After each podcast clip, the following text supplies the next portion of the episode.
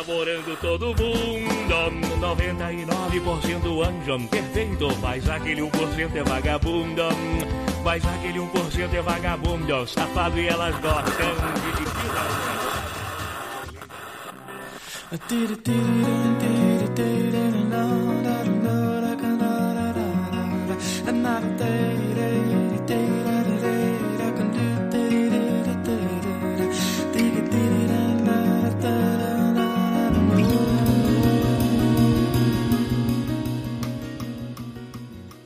Olá, pessoas! Estamos aqui reunidos para mais um episódio do Pode Entender. Tonho, qual é o programa de hoje? Ah, querido Bachega, você sempre com suas perguntas. Hoje o episódio do nosso querido formato do Drops, em que nós temos a liberdade de falar sobre o que bem quisermos e bem entendermos. E no episódio de hoje nós vamos estrear a nossa sessão. É, a sessão ou a série de história? O que, é que vocês acham? Uma série de história da ciência. Uma série de histórias, eu acho uma coisa mais histórica, né? Pronto, aí ó. Drops históricos, nosso primeiro Drops históricos. Uma das propostas que a gente tinha no começo do podcast era fazer, tentar trazer um pouquinho da história da ciência no Brasil. Mas é, hoje nós vamos ter comentários breves, porém certeiros, Precisos. certeiros e precisos sobre a história da biologia estrutural que é, sem dúvida nenhuma, eu não sou uma pessoa suspeita, a área mais fantástica de todas as ciências brasileiras e mundiais, porque é, a biologia estrutural é, é, é, a área da biologia que vai salvar o planeta Terra da destruição global quando os alienígenas invadirem, porque é só uma questão de tempo.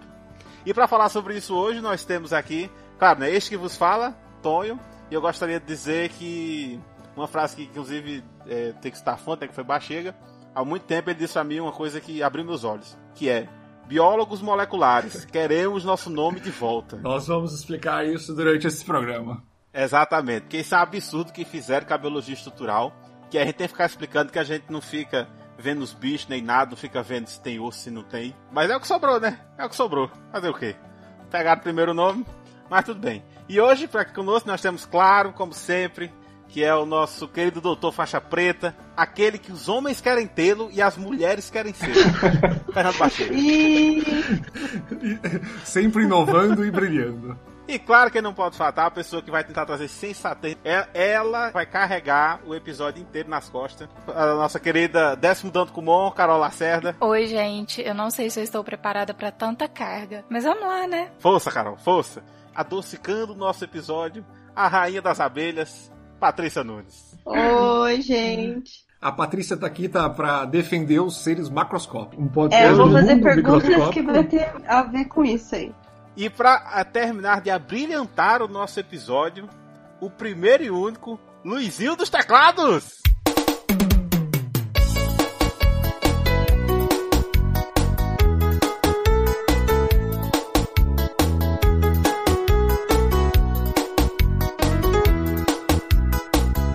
Ei, ei. Olá, gente, tudo bom? Pronto, Luizinho dos Teclados aí, Luiz Fernando Saraiva, um homem doutor aí, um formado, um homem sabido, um homem que veio aqui para trazer o conhecimento sensatez do conteúdo das histórias, da história da biologia estrutural do Brasil e do mundo. Alguma frase de efeito, Luiz? O que vier é lucro agora. Pois bem, no episódio de hoje, é, infelizmente o Naldo não pôde participar, mas no episódio de hoje eu queria, antes de começarmos a falar, eu queria dar um botão pra Carol, o botão do Galo Cego. Vocês, vocês conhecem o Galo Cego? Vocês conhecem? Vocês conhecem aí o Galo Você conhece, Patrícia, o Galo Cego? Não. Não? Pera aí que eu vou mandar o link agora. O Galo Cego é o da Atirei a Pedra lá? Por causa do desenrungamento? Isso, desenrungamento de pele. Não, conhece, Patrícia conhece. Pele? Que meu corpo é um corpo estadual, legal e bonito. Que aí a gente, quando tá, tá conversando, falando somente que a gente tá falando da nossa própria área, a gente se empolga, começa a falar termos e termos e siglas. E para quem tá de fora da área, a gente tá falando que nem um galo cego. Tá, só tá falando coisa assim que não tem sentido, não tem nexo. Então, Carol, dado a, aqui o fato que hoje, nesse episódio, tem três pessoas que trabalham nessa área, é, é, bem provável que isso aconteça várias vezes. Então, quando isso acontecer, você vai apertar esse botão. E aí você vai dizer, ó, isso aí que vocês estão falando aí, ó, é tudo loucura, tudo loucura. Você disse que não se possa fazer maldade com ninguém. Eu não fazer maldade com ninguém. Maldade com ninguém. Que é o seu botão de socorro, viu? Tá, eu vou falar socorro, é mais fácil. Ele podia ter citado algum filósofo clássico, mas ele, ele citou um filósofo mais contemporâneo. é, pois é. Pois bem. Então, acho que estamos preparados aí para começar.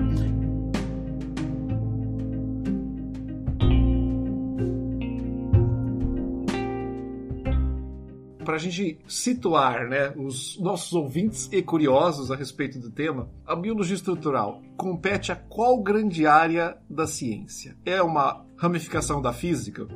É uma ramificação da química? É uma ramificação da biologia? Eu acho que a gente pode dizer que é assim: você pega tudo que tem de melhor nessas áreas e junta num lugar só. É a biologia estrutural.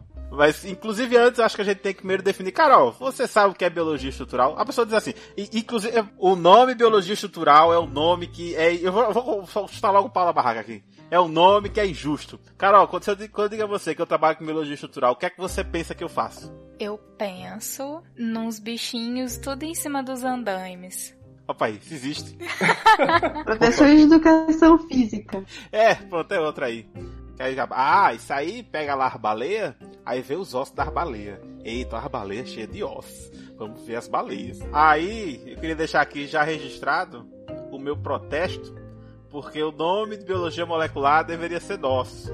Mas tem uma galerinha aí, faz um negócio aí de, de, de de, de genoma, de, de, de PCR, PCR que acha que podia pegar o nome primeiro. Mas tudo bem. É, chegaremos lá, mas fique sabendo que estamos na luta para pegar nosso nome de volta. Eu, eu não sei responder a pergunta do Bachega. E aí? É, então, primeiro eu acho que a gente tem que dizer o que é, que é a biologia estrutural, né? Antes de começar a discutir por que ela não pode ser encaixada tão bem numa área só. Então, o que que define? O, o, a biologia estrutural vai partir da premissa de que todo e qualquer fenômeno biológico tem uma explicação ao nível molecular. E, como nós vamos desenvolver ao longo do programa, é, moléculas são entidades tridimensionais. São, são coisas que, que estão, né, então, portanto, no espaço tridimensional. E essa forma no espaço está diretamente relacionado com o comportamento químico barra biológico que esses sistemas apresentam. Então é como se fosse as moléculas fossem pecinha de quebra-cabeça, cada uma tem um desenho e elas vão se encaixando assim e forma tudo que a gente conhece. Eita, onde essa menina vale ouro? Simplificando é, é, por aí, Carol. É, é, olha uma pessoa, um didatismo. Quando não sabe, ela sabe. É ela não tinha que estar no banco, ela tinha que estar na biologia estrutural. É isso mesmo, eu acertei a prova? Tá exato, é isso aí. É isso aí. Tipo, tudo que acontece no nosso corpo é porque você tem essas coisinhas que são átomos ligados de uma certa forma e que essas coisas interagem umas com as outras e sai Carol aí contando dinheiro no banco. claro que isso é, isso é uma explicação muito reducionista, não é apenas isso.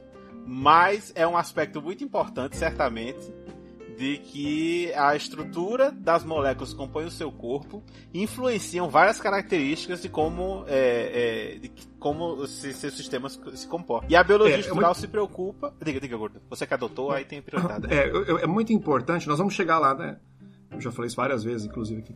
Quando a gente aprende química lá no colégio, a gente tem que. A gente aprende a química de uma maneira muito plana. Né? Então, a fórmula química lá, tipo H2O, ou C6, H12, O6 tal. O comportamento biológico, né, o, muito do comportamento químico desses sistemas vai depender de como essas coisas são no espaço. Mas quando, quando você fala como, é, como essas coisas são, é a forma que elas têm? Exato, é. Exatamente. Eu comecei o, o, o, nosso programa é, fazendo a pergunta: é uma, é uma disciplina da química, uma disciplina da física ou da biologia, né? E a verdade é que a biologia estrutural nasce como uma junção desses ramos do conhecimento, né? Eles vão passar ali eu diria que quase de forma equivalente, vão se juntar para atender as necessidades dessa nova, dessa nova ciência que estava nascendo, que agora nós podemos aí que tem próximo de uns 100 anos, né? Essas coisas vão se juntar, vão contribuir quase de forma equivalente para essa nova ciência que estava nascendo. Porque em vários momentos na biologia estrutural a gente recorre à física para entender os fenômenos é, por exemplo, como difração, ou os fenômenos de propriedades magnéticas, ou de, de espalhamento, seja lá qual for que a gente está trabalhando, porque é a maneira como a gente interage com esses sistemas microscópicos e determina suas estruturas. Então, a física, todo o desenvolvimento da física do começo do século passado foi essencial para que a gente chegasse na biologia estrutural, e ao mesmo tempo o comportamento físico e químico, desculpa, e biológico dos sistemas também. É, a física vai entrar como uma ferramenta para tentar compreender os processos biológicos, né, que vão acontecer tanto como doenças ou processos, lá, metabolismo, toda a parte de moléculas vão, ser descobertas, processos físicos, uma difração, que a gente vai falar um pouco sobre aqui, sei lá, ressonância magnética nuclear. E aí, sabendo essas coisas, a gente tem como entender vários fenômenos e aplicações práticas, né? No dia a dia. Seria desenvolver, sei lá, se a gente conhece como essas estruturas funcionam, a princípio, se a gente consegue entender muito bem como é funciona, a gente pode construir nossas próprias. Tipo, você vê uma proteína que faz tal coisa no organismo, você pode pegar ela e, e é, se você entende como funciona, tentar alterar para que ela faça outra coisa seu interesse, sabe? Então é uma área que é central para biotecnologia e biomedicina. É, houve uma demanda ou tipo surgiu no acaso essa área nova, tipo, ah, tava lá, de repente, nossa, o que, que é isso? É uma molécula, meu Deus, ela é triangular. Ou tipo, nossa, eu preciso descobrir qual que é a forma, porque eu acho que isso daí vai me proporcionar um melhor entendimento daquilo que eu tô. Assim, como é que foi o surgimento? Existe um marco? Ó, antes da gente degringolar para essa parte histórica, que eu acho que a Carol tava fazendo um gancho muito bom, eu só queria dizer que eu fui um pouco injusto com os matemáticos que também contribuíram bastante para essa área. O Patterson, o Patterson vai me puxar o pé aqui se eu fizer talvez uma das contribuições mais importantes aí para a área. É, tá, ok. Eu acho que a gente pode aproveitar a pergunta da Carol é, indo para o nosso primeiro tópico, guia. Aonde que surge a biologia estrutural? Qual que é os primórdios dessa biologia estrutural? Eu gosto de começar a história contando pelo Pasteur, porque essa parte dos isômeros óticos é uma coisa que realmente depende da posição espacial dos átomos, né? Tá, então volta lá do bem do princípio, porque já pulou um tanto, já não entendi nada. é, então, imagina o seguinte, né? A pessoa tem, tem um, um pote lá com algum bocado de molécula dentro.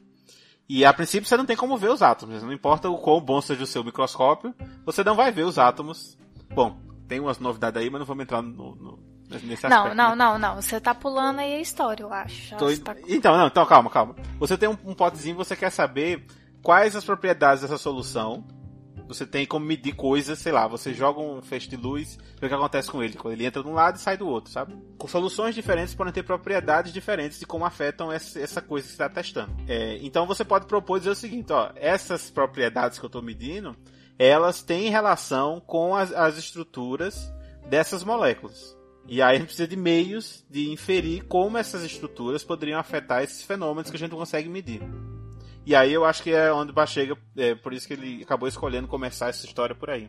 É, os químicos e físicos, acho que na época não tinha essa denomina denominação tão descreveu, cientistas, né? Vamos colocar os cientistas do passado, que não são os teóricos alternativos, né?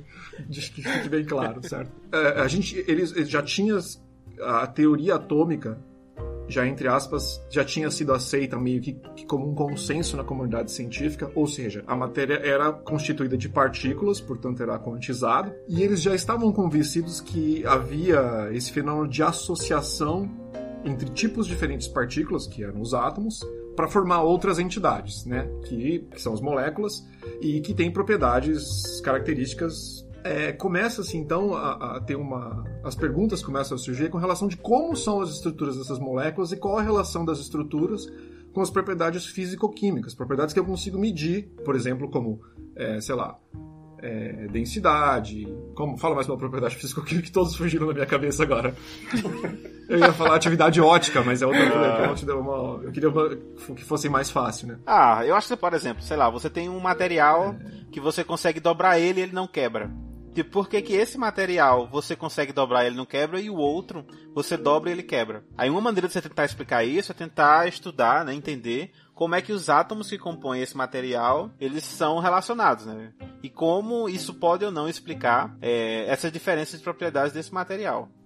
E assim, eu acho que não é um, talvez não tenha sido o único que se deparou com isso, mas um trabalho muito elegante foi o do é, Louis Pasteur, né? Que o Louis Pasteur é o pai da microbiologia, né? Ele era químico originalmente de formação. Olha os químicos contribuindo, né? A criação da microbiologia. Ah, sabia, sabia. Acaba quando é formado claro, né? Que eu... É, ia começar a fazer é, propaganda. Não, porque os químicos, se não fosse os químicos, a gente não tinha o planeta que a gente tem hoje. Exato, todo, todo cheio de lixo, né?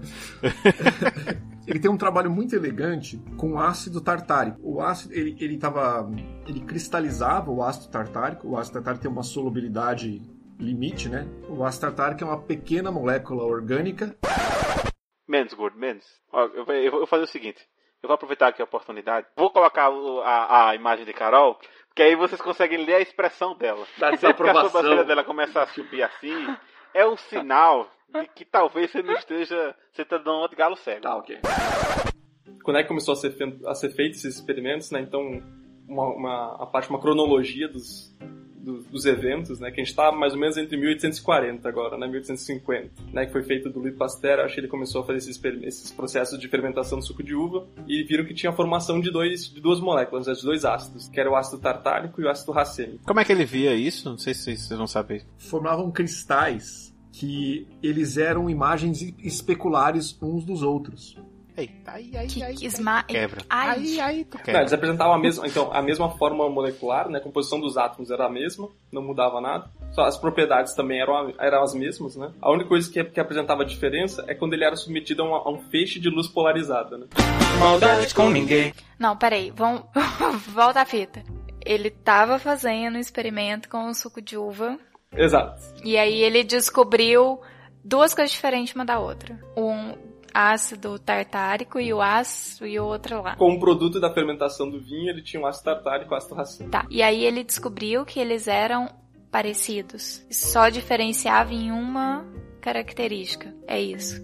Isso. Eles tinham propriedades químicas muito semelhantes. A fórmula química desses compostos é a mesma. Então, se a gente não está tratando desses átomos no espaço, a gente está tratando só da composição química desses, dessas moléculas, elas são a mesma coisa. Mas, como o Luiz comentou, essa, ele separava essa mistura né, de, de, de ácido tartárico e ácido racêmico. A maneira como ele separava isso era cristalizando essas moléculas. Cristalização é um método de separar substâncias, né? E quando ele submetia esses cristais a um feixe de luz polarizado, o que é um feixe de luz polarizado? A luz é um campo eletromagnético que, se ela não está polarizada, ela oscila de forma radial, né? Então você imagina que tem um, um vetor, um vetor não. Aí ferrou. Aí, aí, E agora? Agora Quando, nós vamos quando começa a botar vetor junto, daí É. começa... Gordo, não tem a Complicado. pena dos físicos. Vamos no básico, vamos no básico. Tem uma lanterna. Ele pega- é, não é bem uma lanterna, né? Porque no, no- ele pega uma- um, negocinho de luz, bota umas lentes especiais aí, e aí ele consegue fazer esse processo aí, que a gente chama de polarizar. Não precisa entrar em tantos detalhes como é que é esse processo. Mas assim, você tem como impor características a esse feixe de luz usando essas lentes, um conjunto de lentes. Hum. Aceite isso aí. Você pode fazer esse feixe de luz passar por uma amostra de alguma coisa, sei lá, que você quiser, e ver o que acontece. Ele vai entrar de um jeito e vai sair de outro. Não é uma luz comum. É. n- n- Não é uma luz comum no sentido de que, de que ela está polarizada. Judite, não f comigo, Judite. Porque é polarizado. Não, não é uma lanterna, é isso que eu quis dizer. Não é uma luz. Não, na verdade é uma lanterna que pode ser a luz de uma lanterna que passa por esse filtro que a gente chama de polarímetro. Ó, para ter uma ideia de um exemplo prático de aplicações de luz polarizada, é o cinema 3D. O projetor emite a imagem de luz polarizada num eixo, nos dois eixos, né? Vamos dizer vertical e horizontal. É, o óculos, ele também é um, pola- ele também é um polarímetro, um no, no vertical e um no horizontal. Por isso você só enxerga uma imagem num olho e a outra imagem no outro olho, porque as luzes estão polarizadas. Então, quando chega a, vamos dizer assim... é, Eu não enxergo preciso- nada daqui. eu E aí vai ficar aquele filme maluco, você não vai entender nada, o negócio tudo escuro. Tá, não, mas eu tô entendendo. Isso não é muito importante. Mas então, ele passou. Uma vez que essa luz polarizada interage com esses cristais, né, que são, quando a gente compara as duas substâncias, eles são imagens especulares uns dos outros, é- é- esse cristal, ele, ele desvia o plano da luz, o plano que a luz está polarizada. Ela ia entrar reta, só que em vez de entrar reta, ela desvia. Exatamente, ele vai girando o plano da luz, exato. Exato. Mas nos dois ela faz isso? Nos dois cristais? É, a, a diferença é que uma, uma rotaciona essa, esse feixe de luz, né, essa polarização, para um sentido e o outro rotaciona no sentido contrário. E essas substâncias que deveriam ser iguais. É, as propriedades químicas são as mesmas, mas as propriedades físicas não são. Então ele já, já descobriu que tinha alguma coisa ali. Ou seja, né, o que, que tem de diferente nessas duas coisas que torna. Que, que confere essas propriedades. Então, olha só, para ele responder essa pergunta, e acho que essa é a questão mais importante, esse é o ponto importante. Fórmula química plana no papel já não servia mais. Ele precisava de uma explicação agora de uma química que era tridimensional, de uma química que era espacial. Aí então ele sugere essa ideia de que essas moléculas eram especulares, né? Ou seja, quando eu comparo O que, que é especular? Quando você começa a falar uma coisa que você não sabe, aí você especula. Fica especulando, especulando as coisas. o, ex- o exemplo clássico dessa dessa propriedade é se a gente pegar as mãos. Nossas mãos são imagens especulares umas das outras. Só que eu não consigo sobrepor a minha mão uma sobre a... Não consigo sobrepor as minhas mãos. Exato, não, peraí, vamos fazer esse direito, Bachega. Car- Carol, tente colocar a sua mão sob de modo que esse- é, é, uma fique exatamente em cima da outra.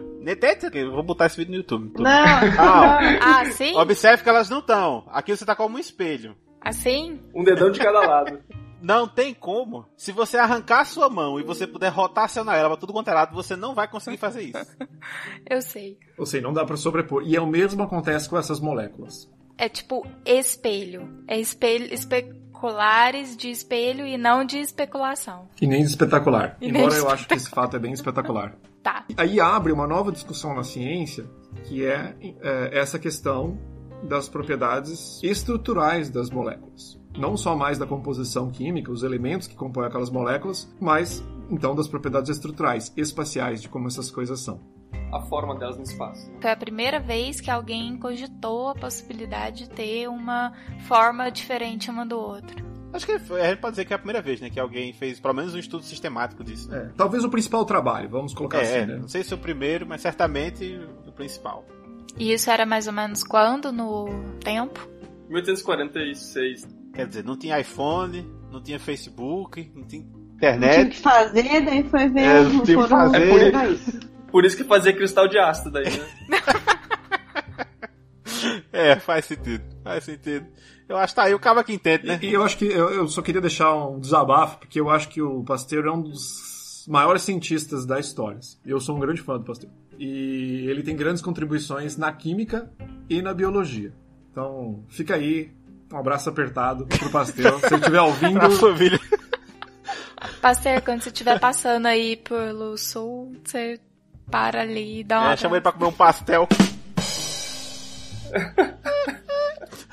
Mas aí não vai ser canibalismo?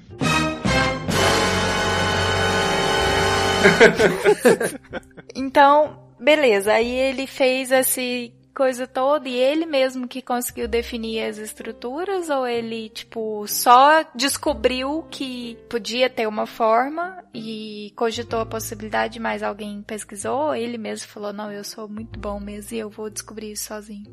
eu não sei se a fórmula estrutural correta já foi proposta pelo Pasteur na época. Eu não sei também. É porque, assim, tem esses nomes das ciências que ficam, né? Mas normalmente, eu não sei, é, acho que certamente a maioria, eles nunca trabalharam sozinhos. Só eles, assim, chegaram no quadro, deixa que eu resolvo. Aí fecha a porta e sai com a resposta, sabe? É a famosa frase, quando eu digo eu, entendam eles, né? É, foi o nome dele que ficou, mas certamente teve muita gente que trabalhou junto, que fez experimentos. A gente tá na vida acadêmica, sabe quantas vezes o pessoal da alta vai, vai botar a mão na massa de fato, né? Eles têm seu diferencial, claro, né? Eles não estão lá à toa, mas eles não fazem nada sozinho, de, de modo geral. Eles já foram eles também, né? Exato, é. Agora eles são nós. Isso foi muito É, profundo. profundo. Reflitam. Tá, bom, eu, eu acho que o legado então é agora existir um novo enigma aí na química, né? Como é que são as estruturas dessas moléculas, certo? Ou na biologia também, né? É, então, ok, eu, eu fui justo, né? Então, química barra biologia, né? Não vem querer tirar biologia de campo, não, hein? É, ele tá puxando tudo pra química agora, né? É por isso que tem que ter Patrícia aqui. É pra botar um freio nesse povo E aí. o que, o que que vocês acham seguindo, né, na, na coisa? Qual é o outro grande passo? Aonde que surge outra, outro, vamos dizer assim, não sei que eu posso usar a palavra epifania com relação a, aos nos primórdios da biologia estrutural. É, e aí aparece, aparece um outro trabalho, um outro, uma outra contribuição que hoje tô meio puxa-saco. Eu acho que é um outro trabalho que é espetacular. Eu aposto que é químico. Que eu acho que também é um dos, um Posso, posso fazer um paralelo? Posso, posso, posso fazer um, um- um- Diga, diga, Carol. Nunca vi o Bachega tão feliz. Ele tá inspirado hoje. Tá, no, ele vida. Tá no numa meio alegria dele. hoje. Pode continuar, Bachega. Aposto que esse cara que vai falar agora é químico. Quer ver? Então, eu, eu não queria, eu não queria puxar a sardinha, mas ele é. Eu acho também um dos químicos mais fabulosos aí da história da Você tem um pôster dele no seu quarto? Não tenho, não tenho porque eu, eu estou proibido de adorar imagens. Quem é? Quem é? Quem é? Quem é? Pois bem, Gui, quem é o nome desse seu ídolo tinha aí? Quem é essa pessoa? É o Herman Emil Fischer.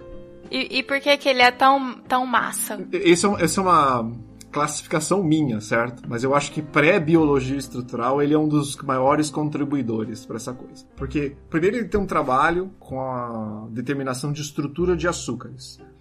todo mundo aí da biologia, da química, que ou ciências correlatas, né, que fez bioquímica ou alguma coisa parecida, que estudou a parte de estruturas de açúcares, viu que é muito, muito complicado, principalmente nessa questão de que existem muitos isômeros ópticos para açúcares. O que, que, são os isômeros ópticos? O Pasteur, ele ele separou dois isômeros ópticos lá, né? Quando a gente vai para açúcares, isômero é... óptico, tipo negócio da mão lá. Isso, exatamente. Então, duas moléculas que têm a mesma propriedade química, mas que têm propriedades ópticas diferentes. Então, isômeros ópticos pode ser igual os especulares lá?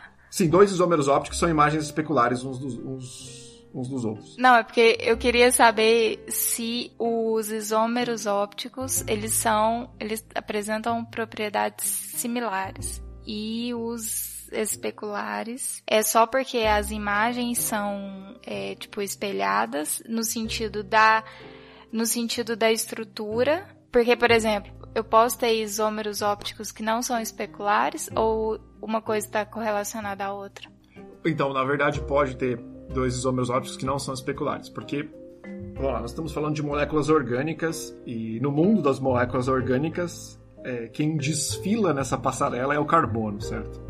Esse é o principal elemento né, que constitui as moléculas orgânicas. Toda vez que eu tiver. Inclusive, acho que deveria aproveitar a oportunidade para agradecer o carbono por nossa existência. É, sem ele. Nada seria possível. É, muito obrigado, carbono. Se fosse depender do silício, a gente tava perdido. É, eu acho que ia ser meio complicado. Por exemplo, chega, prossiga. Só que tá, não perder a oportunidade. Toda vez que tiver um carbono que for um centro assimétrico, ou seja, se considerar que o carbono faz quatro ligações, né? Se o Bachega ele é... vai voltando nas explicações, eu vou ficando perdida. Não, você que pediu, eu só tô.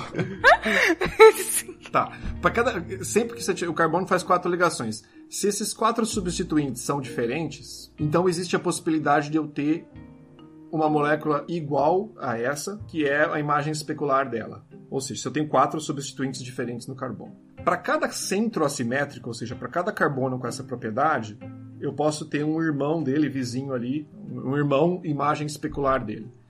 Ok, então basicamente o resumo da ópera é: açúcares têm uma série de carbonos assimétricos nas suas moléculas, o que, por consequência, permite que existam muitos isômeros possíveis para esses açúcares.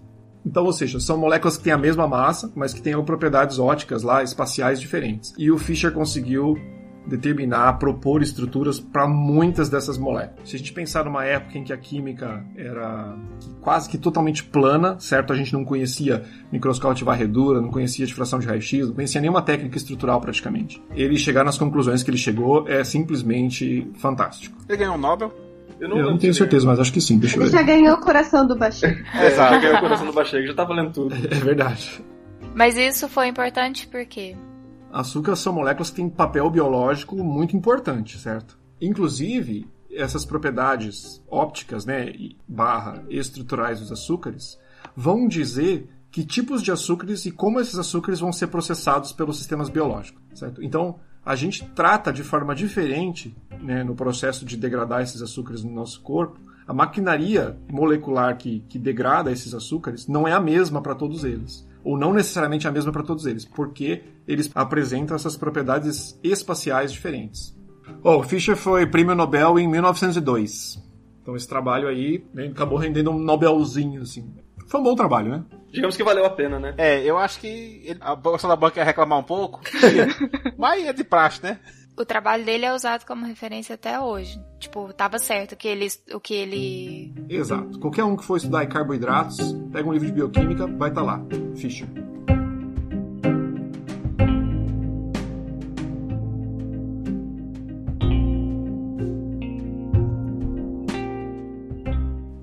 Eu, eu, já dei uma dica do Fischer, né?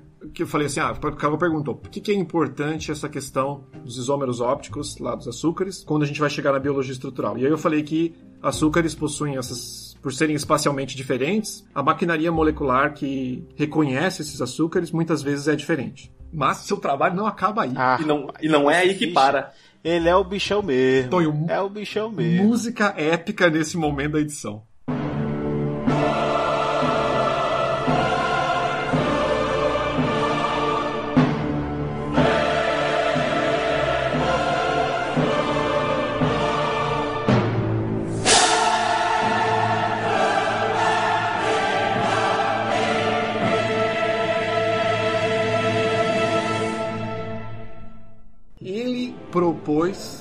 Modelo.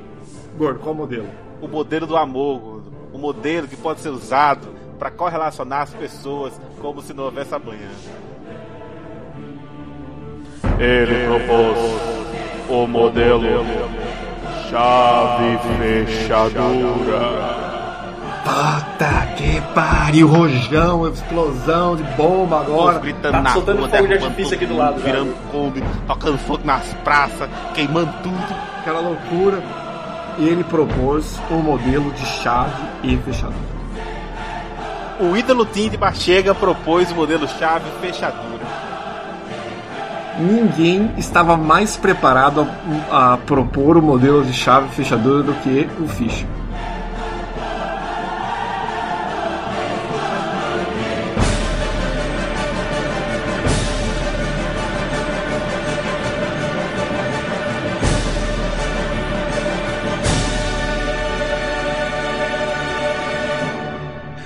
Aí Carol tá ok, né? Tudo bem.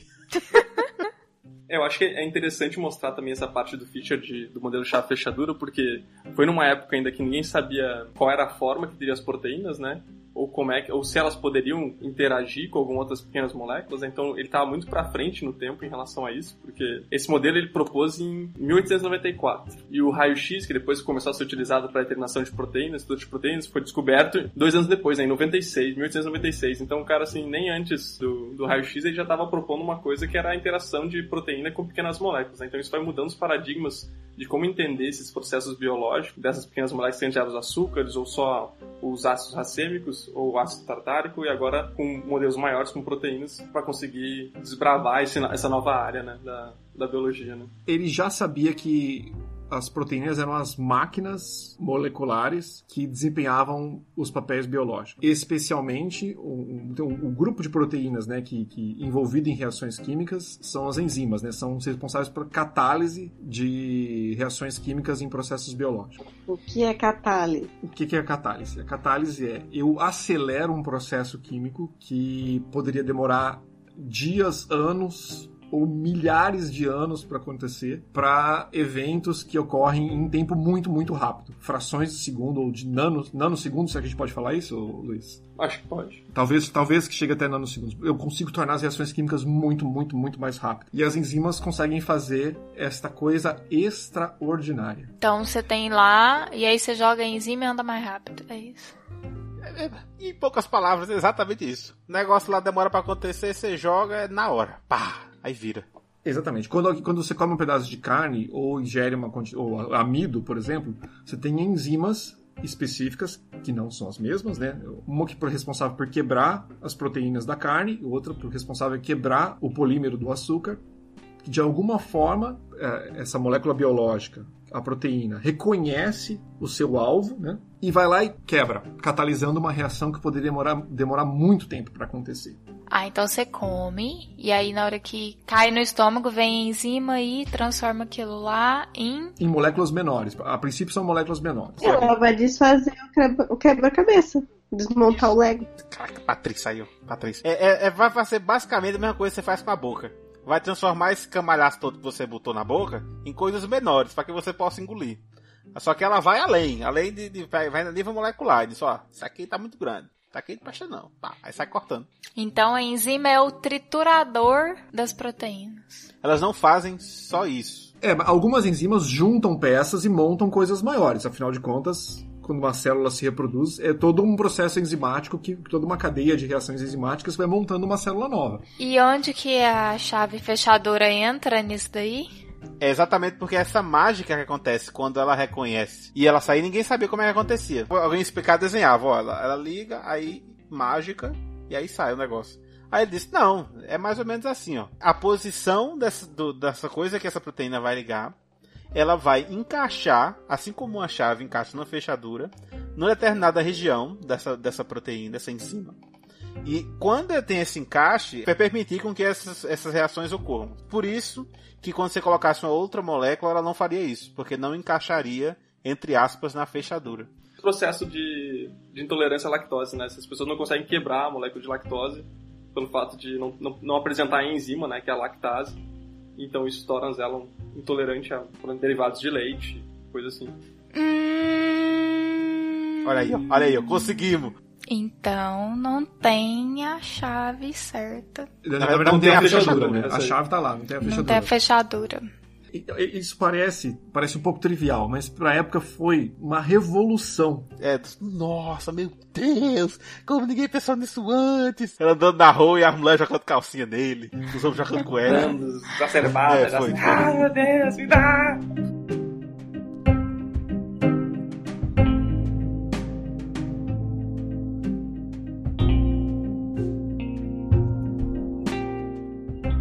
Então agora nós já revisamos, já chegamos até o ponto em que a gente comentou sobre o primeiro modelo para explicar a interação de proteínas com outras moléculas, que é o modelo chave-fechadura, e qual seria, Barcheguinha, o próximo passo nessa nossa jornada pela história maravilhosa da melhor área de, de- da, da ciência brasileira do planeta. Bom, eu diria que o outro fator, né, outro grande acontecimento na ciência que contribuiu para o nascimento da biologia estrutural foi a descoberta dos raios-x. O cara que descobriu o raio-x praticamente matou a mulher. Mas É foi um verdade, negócio né? assim, eita, eu boto esse negócio aqui, fica umas manchas. Ô mulher, vem cá. Dá a mão aqui, vamos testar. Que foi, menino? Bota a mão aqui, é ligeiro, viu? Mas não tire não, vai sair um negócio aí. Se sentir alguma coisa, você me diga. Bota a mão aqui pra ver como é que fica. Aí, bah, sentiu, não, Talvez vai ficar meio quente, mas depois eu paro. senti nada não. Pronto, aí, vamos fazer umas 150 dessa aí todo dia? É só tirar uma foto, é só uma foto. É só uma fotinha, é só uma fotinha. É verdade? É verdade, vamos falar tudo aí, vamos falar tudo. E ela morreu? Não, certamente a mulher morreu. Ela morreu, ela morreu, Tony, mas não sabe se foi de, de câncer depois da radiação, né? Mas ela morreu já. É, isso aí acho que tá, é, a chance é muito alta. É, a probabilidade dela estar morta é A. Patrícia que fala alemão, vou passar para ela. Eu? Vamos escutar alemão. Ixi. Não me lembro mais disso. Röntgen, Röntgen, Röntgen, sei lá eu como falar esse negócio. É, o, o O com o negócio é, é Wilhelm, mas o resto... Vilma, Wilhelm. Ó, é querido Bota um Wilhelm. apelido aí. De quem que vocês estão falando? Não, é a- ser o cara que descobriu os raios-x. Não foi o Max von Laue, não? O Max von Lau, ele aplicou o raio-x para os cristais de pequenas moléculas. Exato, é. Eles, eles tinham descoberto o raio-x, e aí a ideia era, já que a gente descobriu essa nova, esse novo tipo de radiação, eu não sei se na época eles tinham esse nome, mas como que isso se comporta quando interage com a matéria, certo? Então, quando você incidia raio-x, por exemplo, numa, ma- num material amorfo, para fazer imagem fotográfica na mão, eles sabiam que o raio-x eh, passava o tecido, né? Por isso que você consegue fazer a imagem, inclusive, né? Os nossos tecidos biológicos são transparentes ao raio-x praticamente, com exceção das regiões que são muito densas, como no osso, né? O que fica branco naquela chapa lá de raio-x é por onde o raio-x não conseguiu passar. Exatamente, ele foi absorvido quando ele interagiu com, com aquela região, né? Tá, então a pessoa descobriu o raio-x. Exato. Então, nesse processo de tentar entender como é que o raio-x interagia com a matéria, eles expunham vários tipos de materiais. Descobriram um negócio novo, saíram botando. E se a gente botar esse negócio em tal coisa? Será que queima? Será que explode? Que nem menino pequeno. Exato. Inclusive, na época, eles tinham a, a errada ideia de que se eles passassem vaselina, eles estariam se. é tipo um protetor solar contra o raio-x. Obviamente que não estava certo, né? Mas a, a tolerância com que se pode trabalhar exposto à radiação, ela foi ficando cada vez mais rigorosa ao longo dos anos, né? Mas nessa época eles não tinham esses padrões de segurança, né? Basicamente eles se expunham à radiação que nem loucos. E também o feixe era contínuo também, Feixe né? era contínuo. Eles não desligavam o aparelho pra botar a mão na frente, né? Eles iam manipulando tudo lá na frente sem desligar nada, né? Então era o famoso vida, vida louca na, Vida louca. vida louca no raio-x, né? É, pra gente falar isso hoje é fácil, depois que morreu centenas de pessoas de câncer por causa disso. Mas na época, né, o cara. Eram as práticas de laboratório da época. É, bota os IC aí, se não queimar, deixa aí. Tá sentindo nada mesmo? Perguntavam só, botou o jaleco? Botei. Pronto. Tá livre? Então vai. Tá, pronto, agora vai. Tá, então os fatos, com- os fatos combinados, né? Da descoberta do, do Wilhelm, que são os raios-x, né? Com os trabalhos do Max von Laue, que foi a exposição de cristais ao raio-x, fez surgir uma nova ciência ali. Porque eles descobriram que quando eles expunham cristais ao raio-x, o cristal difratava, gerando uma imagem que tem um padrão de pontos. Esse padrão de pontos reflete informações sobre a estrutura interna do cristal. É tipo atirar no cristal com um raio-x e ver como que ele vai se comportar. E isso vai determinar alguma coisa do cristal. É isso. Ah, É, a ideia é bem parecida com aquela que a gente falou mais, mais cedo, da luz lá que, que, que, muda. Você, você joga o negócio lá e vê como é que ele vai sair. E aí, a maneira como essa coisa vai chegar do outro lado vai refletir como essa, essa radiação interagiu com o que estava lá dentro. Só que no caso do raio-x, você consegue pegar a informação na escala dos átomos, né? É, o, o Carol, não sei se você vai lembrar, acho que você vai lembrar. Quando, a gente, quando eu te levei lá no laboratório escondido à noite, é, lembra que eu te mostrei Eu uma, lembro, um- lembro, um- lembro, uma foto de uns pontos lá no raio-x? Aham. Eu vou ter que tirar da edição porque eu não sei se realmente podia levar você. Né? Não, não, eu tô lembrando. Eu só, assim, eu entendi tudo porque eu lembro eu ter ido lá no laboratório. É, vamos colocar uma imagem no post aí do. Uma imagem do padrão de difração, né? Isso, isso. Tem uma imagem no post pra quem quiser ver como é que fica esses, esses raios xizinhos. É, Isso basicamente acontece porque quando a luz eh, passa por uma fenda e essa fenda é da ordem do comprimento de luz, então vamos pensar numa luz monocromática para ficar mais fácil. Quando ela passa numa fenda, a- que o tamanho da fenda é próximo ao comprimento de onda da luz, essa luz difrata. Esse fenômeno já é, é um fenômeno de ondas, isso acontece com ondas mecânicas, e é um fenômeno antigo, eles já conheciam isso há vários séculos. E o que acontece? O raio-x tem um comprimento de onda muito pequenininho. E esse comprimento de onda é da ordem das ligações atômicas, ou seja, é, é- é de um tamanho parecido com o das ligações atômicas, na escala de angstroms que a gente fala. Então, como os planos do cristal também são dessa ordem de tamanho, né? Quando, quando o raio-x bate no cristal, ele vai encontrar um- como se fosse uma emaranhado de fendas, né? E aí ele, ele disfrata produzindo um padrão de pontos que é característico, característico de cada substância, de cada estrutura cristalina. Essas fendas seriam a, o vão entre a junção dos átomos, das moléculas? É, ma- mais ou menos. É um, é um conceito um pouco mais complexo, mas a gente pode pensar por hora dessa forma, assim. É, só para eu entender, assim, é, vamos colocar um exemplo banal. Numa sala escura, a gente pega um tanto de bolinha da piscina de bolinha e junta todas elas, uma, uma na outra, e forma uma estrutura. E aí submete uma luz de lanterna nessa estrutura.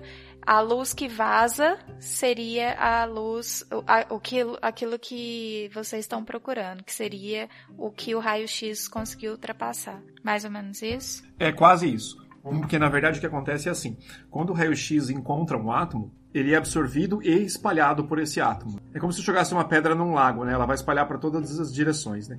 Então quando o raio-x bate num, encontra um átomo, né?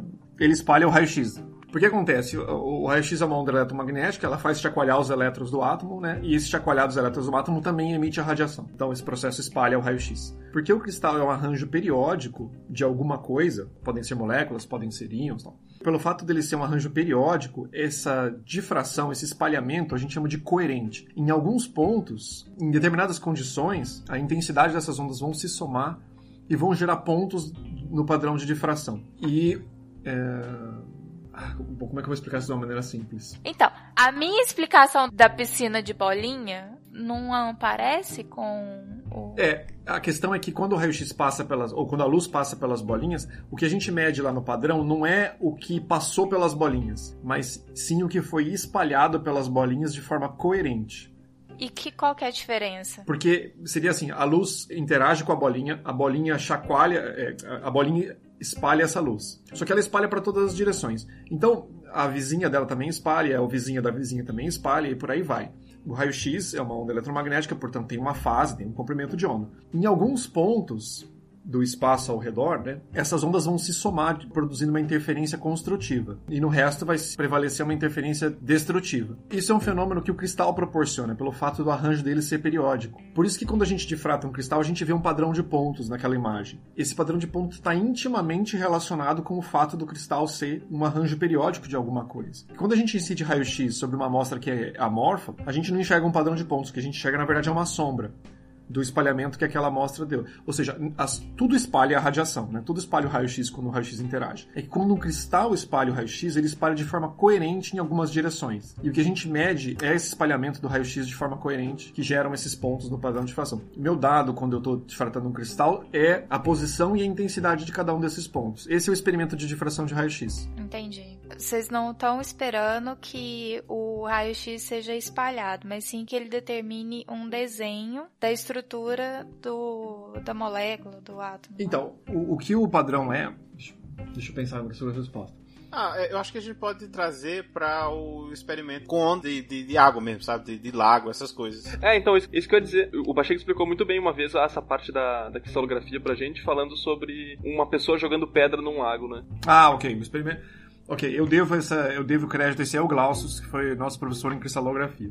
Imagina que a gente tem um, um lago que é suficientemente grande para uma pessoa que está do outro lado do lago não conseguir ver eu que estou na borda, certo? E aí eu jogo um monte de pedras no lago que vão gerar um padrão de ondas, certo? E ondas que são circulares.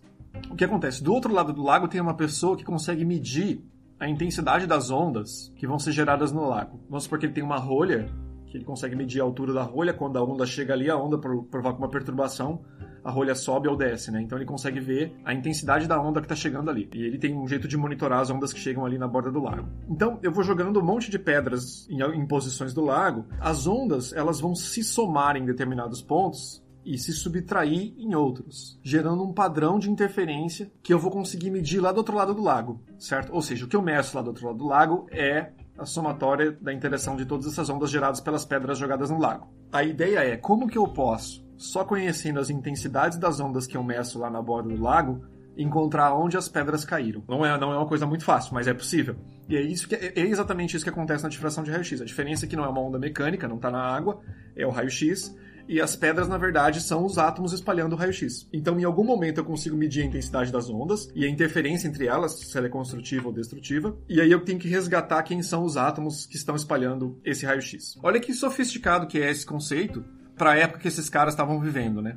Porque mal tinha acabado de sair da teoria atômica e eles já estavam desbravando um universo muito, muito complexo, né? Dessa estrutura da matéria. É, tem um link no post com essa que tem uma animaçãozinha rápida de 20 segundos que mostra essa, essa difração, né? Em relação à, à fenda. Um experimento que é bem famoso para quem estuda física, de fenda dupla. Ah, bem legal esse vídeo. Bem legal mesmo. Pronto, esse negócio de interferência que ele falou, não sei se está vendo, no, no, no gráfico do meio, você vê que tem tipo um, uns raiozinhos saindo, né, de uma posição. É, são duas ondas e a interferência delas cria esse raio, é isso. Isso. Então, tipo, imagine que você não tivesse acesso a esse gráfico aí do meio. Mas você tivesse acesso só à última linha desse gráfico, sabe? À medida que vai evoluindo, né? E você fosse registrando. Aí você ia ver que ia ter pontos, esses pontos onde tá saindo esses raios, você detectar ondas mais, mais intensas, por assim dizer. Então, tipo, se você sabe essas posições, você tem como tentar descobrir de onde é que elas vieram. Que é só você trazer de volta o raio.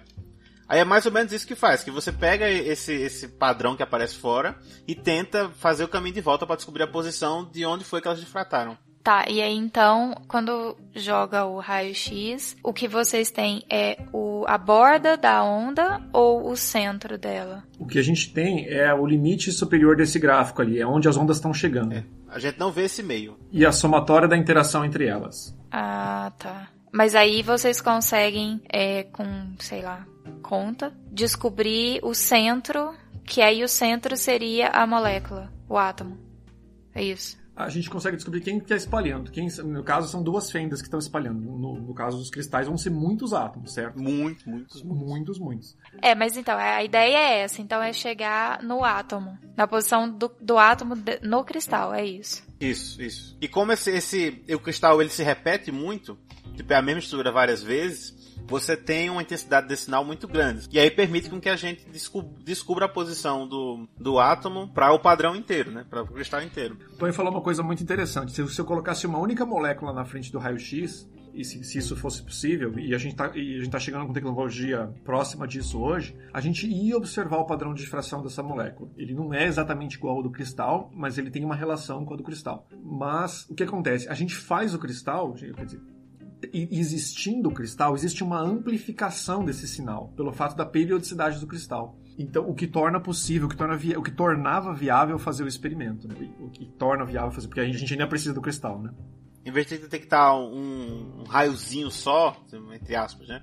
No caso, só um, um ou dois, três fotos, você precisa detectar um bocado, porque como isso se repete muitas vezes, o que vai bater no seu detector vai ser muita coisa né, vindo do mesmo lugar.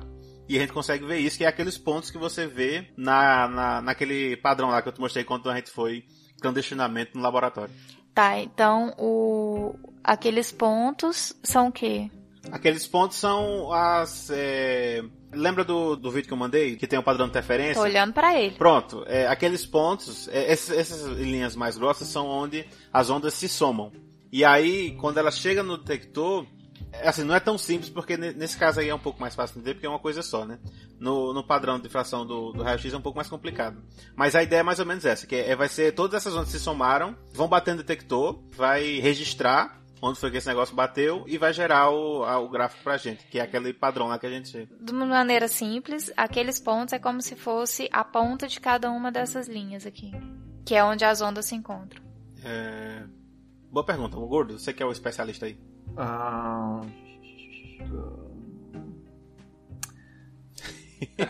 Parabéns, Carol. Você nos pegou. Você nos Gente, de pegou. uma maneira simples. n- não exatamente. Não, não, não, é- não, não exatamente. Vai perder, vai Porque, ganhar, na verdade, perdeu! ó, se Carol reparar. ó- Ah, não, sim, sim, sim, Carol, tá certo. Ganhou! Ah, Carol, caraca, caraca, Carol. Dois doutor e um cabo aqui faz doutorado nesse negócio e ela transferir primeiro.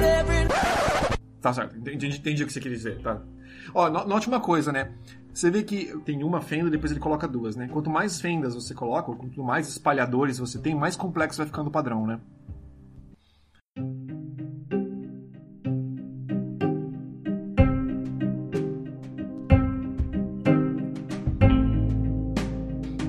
A gente tem a descoberta do raio-x, a gente tem o fenômeno de difração do raio-x quando incide em cristais, e aí surgem dois caras com um trabalho extremamente relevante, que são os Bragg, pai e filho, né?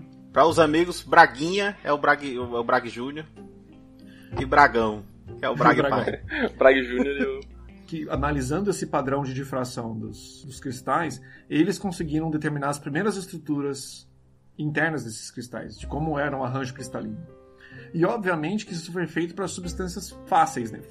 ok, vamos apagar isso e vamos escrever de novo. Obviamente que isso foi feito para substâncias simples. Por exemplo, cloreto de sódio, que é um composto binário. Tem sódio e cloro, né? Isso forma um cristal, o cristal difrata, e eles conseguem, através dos padrões de difração do cristal, determinar a estrutura interna de como é que é esse negócio, como é que é o arranjo cristalino desse, dessa substância. Cloreto de sódio, pra quem não sabe, é o famoso. Sal de cozinha. Isso foi revolucionário para a época, né? Não só os resultados de como era a estrutura interna, mas a metodologia de como podia ser feito. Abriu-se um novo mundo. Exatamente. Abriu-se um novo mundo. Cristalografia. Naquele dia, depois que ele mediu, chegou nos resultados, ele acordou de manhã e disse: Nossa, o céu está mais lindo hoje. Porque a humanidade nunca mais será a mesma. Pá! Aí jogou o paper na cara de todo mundo. Ó, pra você ter uma ideia, eu vou contar aqui quantos prêmios Nobel tem com, com cristalografia. Dois, três, quatro, cinco, seis, sete, oito, nove, dez, onze, doze, treze, 14, 15. Caraca. E olha que Bachega nem terminou de publicar os seus resultados aí. Então, décimo sexto. Foi importante porque ele criou, ele estabeleceu um método. Você tendo um cristal, você consegue determinar como é que ele se organiza baseado no padrão de difração de raio-x. Inclusive foi uma maneira de determinar que aqueles açúcares que tinham sido propostos lá nas estruturas propostas pelo Fischer era um jeito experimental, direto de, de, de- de comprovar as estruturas que ele tinha proposto. Né? Eles ganharam o Nobel juntos ou foi só o filho que ganhou? Eles ganharam, não, eles ganharam o Nobel juntos. O Braguinha foi o. a pessoa mais nova a ganhar um prêmio Nobel, né? Com 23 anos, né? Era um menino. Caraca. E eu aqui com 28 e não ganhei nem uma medalha naquelas Nada, Olimpíadas do colégio. nada.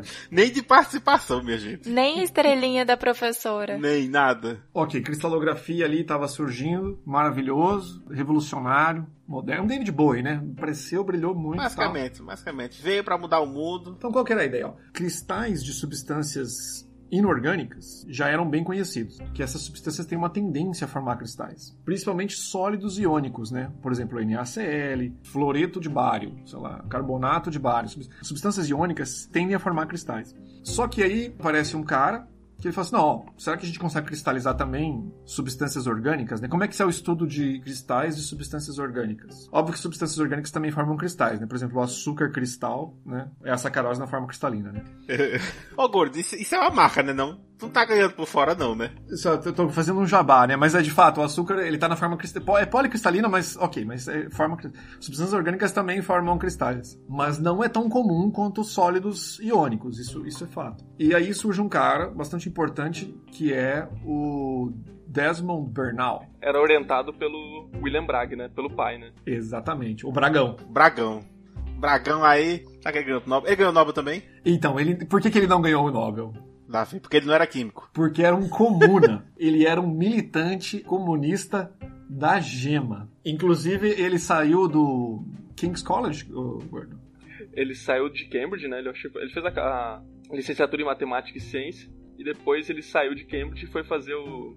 Ser professor no Birkbeck College, né? Pro se juntar ao partido da causa operária lá. Dizem as más línguas que quando ele saiu, a mão da foice dele tremia enlouquecidamente.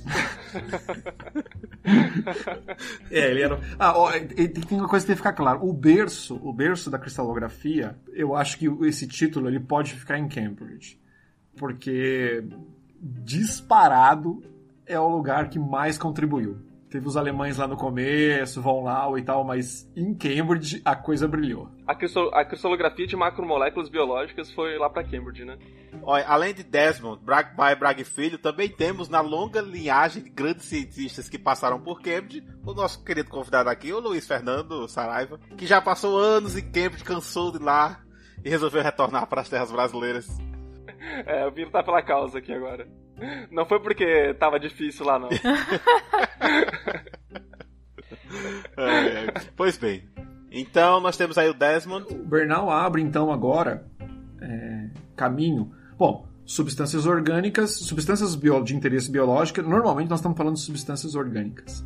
Então ele abre agora possibilidade da gente usar cristalografia para responder perguntas de biologia. o povo da biologia enlouqueceu, né? Porque agora a gente tem como olhar a posição dos átomos de moléculas que compõem seres vivos. Exato, exatamente. As próximas cenas desse filme é o pessoal assim, ó, rodando na cadeira e os papers caindo, com um bocado de cristal na cabeça caindo, deles. A, a- a Tudo biologia já não é mais só uma coisa macroscópica. Agora a gente pode responder perguntas em escala atômica. Gente, só eu me comovo com isso. Música de comoção.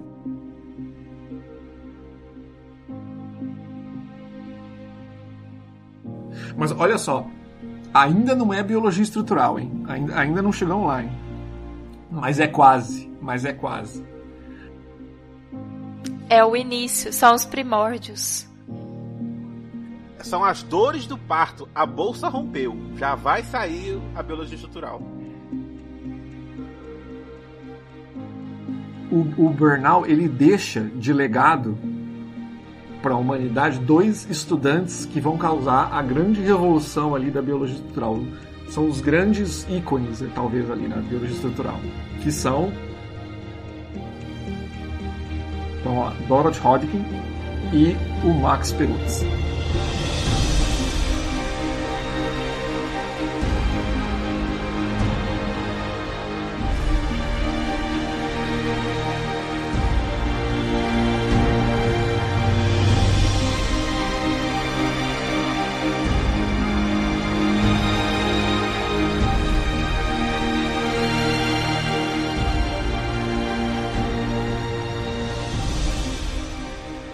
A gente não pode esquecer também do outro aluno dele, que foi o, o Aaron Klug, né? Ele, ele, ele desenvolveu as técnicas, ou pelo menos utilizou as técnicas de cristalografia e jun- e juntou com a parte de microeletros- microeletroscopia, né? É, eu, eu acho que a parte de, de microscopia eletrônica, ela cabe um, cabe um episódio só para falar dela também, porque é um negócio fabuloso, assim. Ah, não é o primeiro que aparece, mas tá prometendo destronar a cristalografia por difração do raio-x. É, é, essa revolução que a gente tá falando um monte aqui agora, que, poxa, isso foi uma super revolução, tanto isso aqui, isso tá acontecendo de novo agora por causa da criomicroscopia eletrônica. Mas isso aí acho que cabe só um episódio sobre isso, né? Mas aí, Max Perutz e a Dorothy foi o que eles fizeram pra entrar no hall dos nomes de pessoas que Bacheguinha tem um pôster no quarto. Então, a gente começa por quem? Pela Dorothy, acho, né? A, a, a Dorothy Hodgkin, ela resolve a estrutura da vitamina B12, que inclusive vai lhe conferir o prêmio Nobel em 1964 Mas por que que resolver a B12 foi tão... Porque a vitamina B12 já é uma molécula relativamente grande. Então, uma das, uma das moléculas mais, mais complexas que foram sendo desenvolvidas, então ela foi uma das primeiras a fazer isso, então ela ganhou o prêmio mais pela, pela complexidade que foi resolvida nessa molécula. É, eu não sei qual é a relação, a pergunta biológica que eles responderam com a vitamina B12, sabendo a estrutura. Certamente que em alguma coisa deve contribuir. Não é possível. A estrutura sempre dá um bom paper, né? pra alegria do Bachega, a Dorothy Rod que é química, né? Foi química, né? Ah, por isso que ela tá nessa Tá, lista. Por isso. Por isso. Então, É, perceba que vai aparecer um estrelas, biólogo né? aí. No máximo, um matemático que ele só citou. Isso tem um cabo aí que faz umas contas. Mas o, o, o Perutão era biólogo, Tony. Eu não acredito. Peraí. Perutz era Biólogo biólogo? era biólogo da Chema. Ah, um dia a casa cai, E a baixinho. Um dia a casa cai. Perutz é, o- é o- é a grande estrela dessa noite. O Perutz, no doutorado dele, cristalizou e difratou uma- um cristal de hemoglobina de cavalo. Eita, gordo, o que é o hemoglobina? Por que, que a gente tem que se importar? Hemoglobinas são proteínas responsáveis pela- por armazenar e transportar o oxigênio no sangue. Ou seja, sem ela ficamos sem ar. Sem vida, vamos dizer.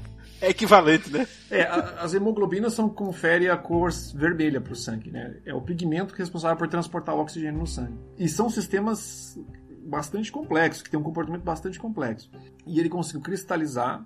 Olha que nós já estamos falando agora de uma proteína, é uma macromolécula muito maior do que uma penicilina, do que um esterol, ou, um esteroide ou, ou um- uma vitamina B12. Uma molécula dessa que você tá falando tem, sei lá, uma, uma dessas moléculas pequenas que é grande, tem o quê? Uns 30 átomos, 40 átomos. Uma que é grande. Não, acho que umas, algumas centenas de átomos, Centenas. É, é grande, grande mesmo, né? da- Das pequenas. Uma proteína tem pelo menos 2 mil, 3 mil átomos. Ou mais.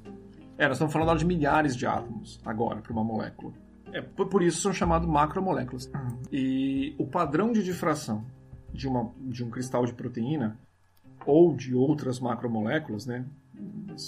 Quando a gente fala de difração de, de macromoléculas, a gente basicamente está falando de difração de proteína e DNA. É o carro-chefe da, da biologia estrutural. É um padrão de difração muito mais, muito mais, muito mais complexo do que aquele do NaCl que os Bragg tinham resolvido alguns anos antes. Tanto é que o Perutz teve que defender o doutorado dele sem resolver a estrutura da hemoglobina. Por quê? É, o padrão era muito complexo para ser tratado como eles, para ser entre aspas decifrado por eles na época. Então assim precisou ainda nesse tempo desenvolver ferramentas matemáticas para conseguir tratar esses dados de difração e então inferir a estrutura interna da molécula. Agora, uma coisa, é porque Bachega é meio humilde. Mas tal qual Perutz, que conseguiu pela primeira vez cristalizar e, resolver né, o padrão lá de uma proteína que na época era a maior coisa que tinha em número de átomos. Bachega conseguiu resolver a maior estrutura que a gente tem hoje no PDB e é a hemoglobina de minhoca. Então, Gordo, você tá lado a lado aí Com o Perutz. com Perutz.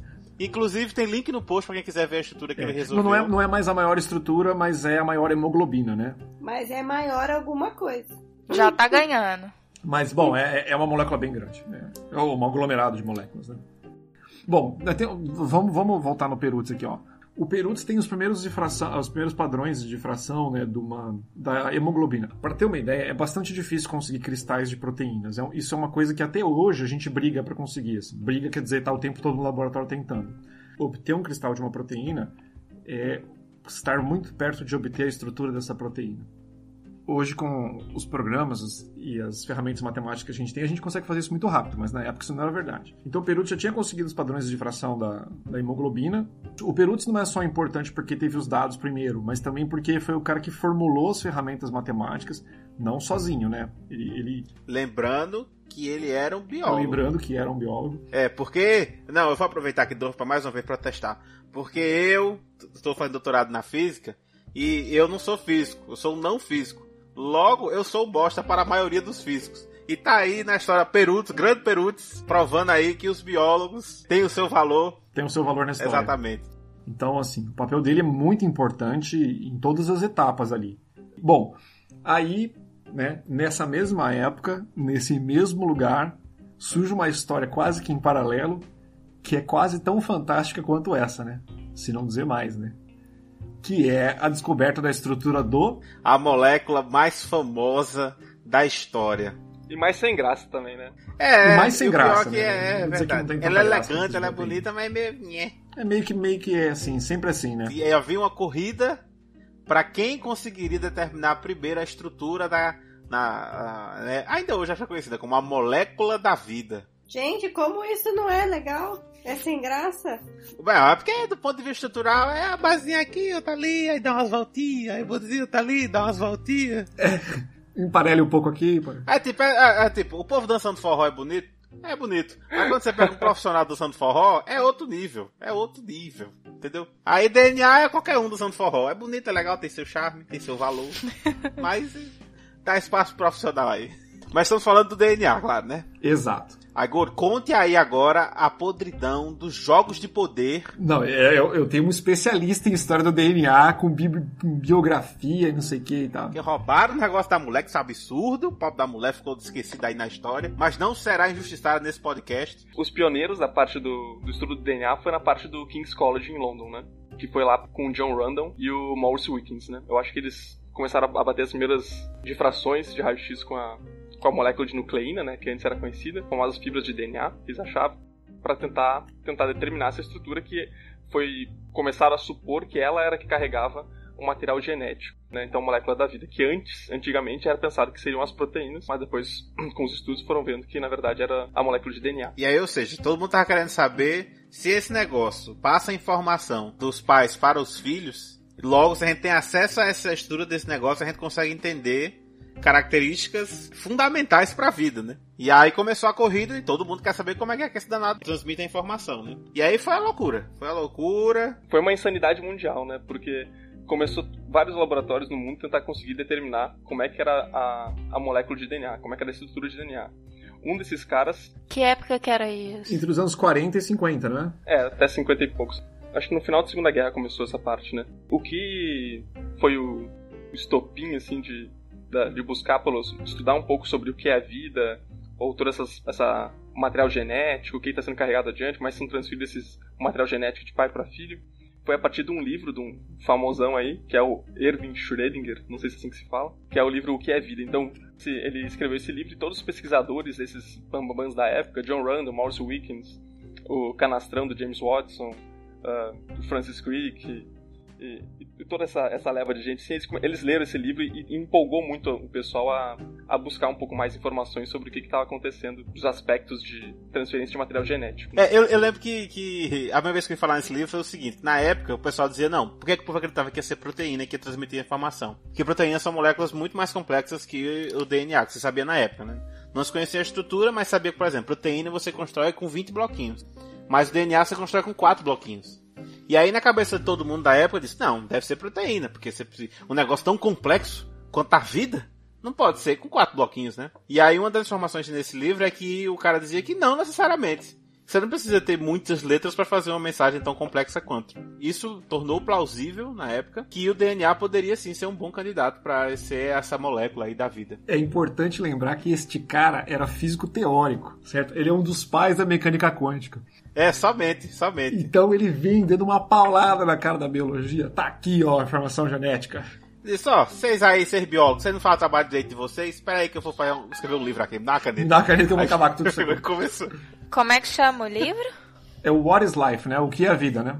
Ó, pra vocês terem uma ideia, essa corrida pela estrutura do DNA, ela tava quente. Porque tinha esse pessoal na Inglaterra, que eram caras gabaritados, e nos Estados Unidos, nós já vamos voltar nele daqui a pouco o Pauling, que é o Linus Pauling, né, que já era um cara bem famoso, tava, tava na briga para descobrir a estrutura do DNA. O Pauling era um cara que todo mundo tinha medo, porque em 1951 ele já tinha acertado a estrutura das alfa-hélices em proteínas. E é uma estrutura que se repete em muitas proteínas. Né? É, um, é um tipo de estrutura que a gente chama de tipo de estrutura secundária em proteínas. Elas, elas aparecem direto em várias proteínas.